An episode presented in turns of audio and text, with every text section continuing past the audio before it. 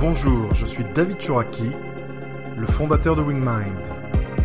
Et je vous parle aujourd'hui des valeurs d'entreprise, un puissant outil de cohésion et d'engagement des employés. Les valeurs d'une entreprise sont les principes qui guident les comportements, les prises de décision et même le recrutement dans l'entreprise. Selon une étude Welcome Opinionway réalisée en 2016, seulement 46% des entreprises interrogées ont défini une charte de valeurs de l'entreprise. Certains dirigeants pensent que les valeurs d'entreprise sont un gadget ou un simple support de communication et y accordent peu d'importance.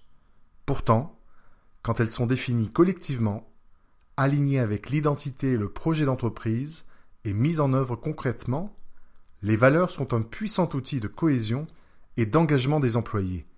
C'est un exercice que j'affectionne particulièrement car accompagner un tel projet, c'est un peu comme assister à la renaissance d'une entreprise, qui se révèle humaine, collective et incarnée, et qui s'exprime parfois pour la première fois pour dire qui elle est et ce dont elle a besoin pour fonctionner.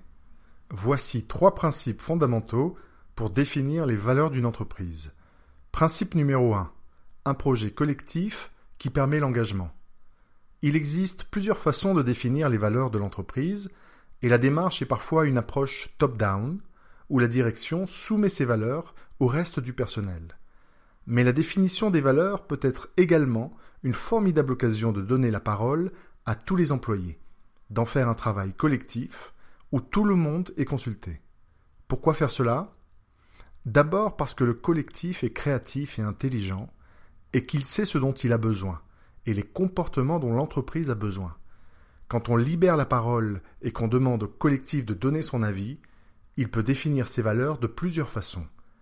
Parfois de façon positive, en soulignant les comportements actuels dans l'entreprise auxquels il est attaché, ou bien en évoquant des comportements nouveaux qu'il aimerait voir se développer.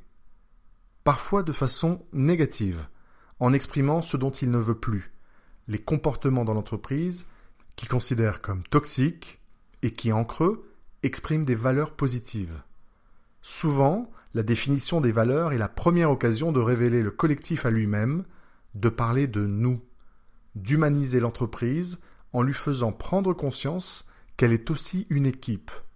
Enfin, une démarche collective où chaque voix compte et participe favorise l'engagement car elle inclut et implique naturellement. Principe numéro 2. Un exercice d'alignement et de cohésion. La définition des valeurs est aussi un formidable exercice d'alignement. L'alignement, ça n'est pas mettre tout le monde d'accord, mais c'est trouver des choses en commun sur lesquelles chacun peut s'engager. C'est mettre l'intérêt du collectif au-dessus de l'intérêt individuel. L'alignement, c'est aussi savoir aborder la complexité, la diversité la différence et parfois même les contradictions pour trouver quelque chose qui vaille pour tous. Appliqué aux valeurs d'entreprise, l'alignement, c'est donc prendre en compte à la fois qui nous sommes aujourd'hui, notre situation actuelle, notre organisation, notre culture, notre histoire, et également qui nous voulons être et où nous voulons être à l'avenir, notre projet d'entreprise, notre vision stratégique, la définition collective des valeurs est une démarche où on apprend à travailler ensemble, où on réalise qu'on n'est pas seul et qu'on doit aborder les choses avec ouverture en prenant en compte à la fois les réalités de l'entreprise, ses contraintes et les autres. Et le fruit de ce travail, c'est une même direction pour tous qui donne de la cohésion à l'entreprise, un sens donné à l'engagement avec des principes qui nous rassemblent et nous guident. Principe numéro 3. Derrière les mots, des actions et des comportements. Cette charte de valeurs, une fois définie, ne doit pas rester une liste de bonnes intentions. Il faut réfléchir à ces principes d'application pour une mise en œuvre concrète aux différents niveaux de l'entreprise. D'abord sur le plan de l'organisation. Comment l'entreprise peut-elle, dans son fonctionnement, ses process et ses décisions, être en phase avec les valeurs définies? Mais aussi permettre, favoriser et encourager leur application par les employés. Ensuite, il y a l'exemplarité des dirigeants et des managers qui ont une grande responsabilité.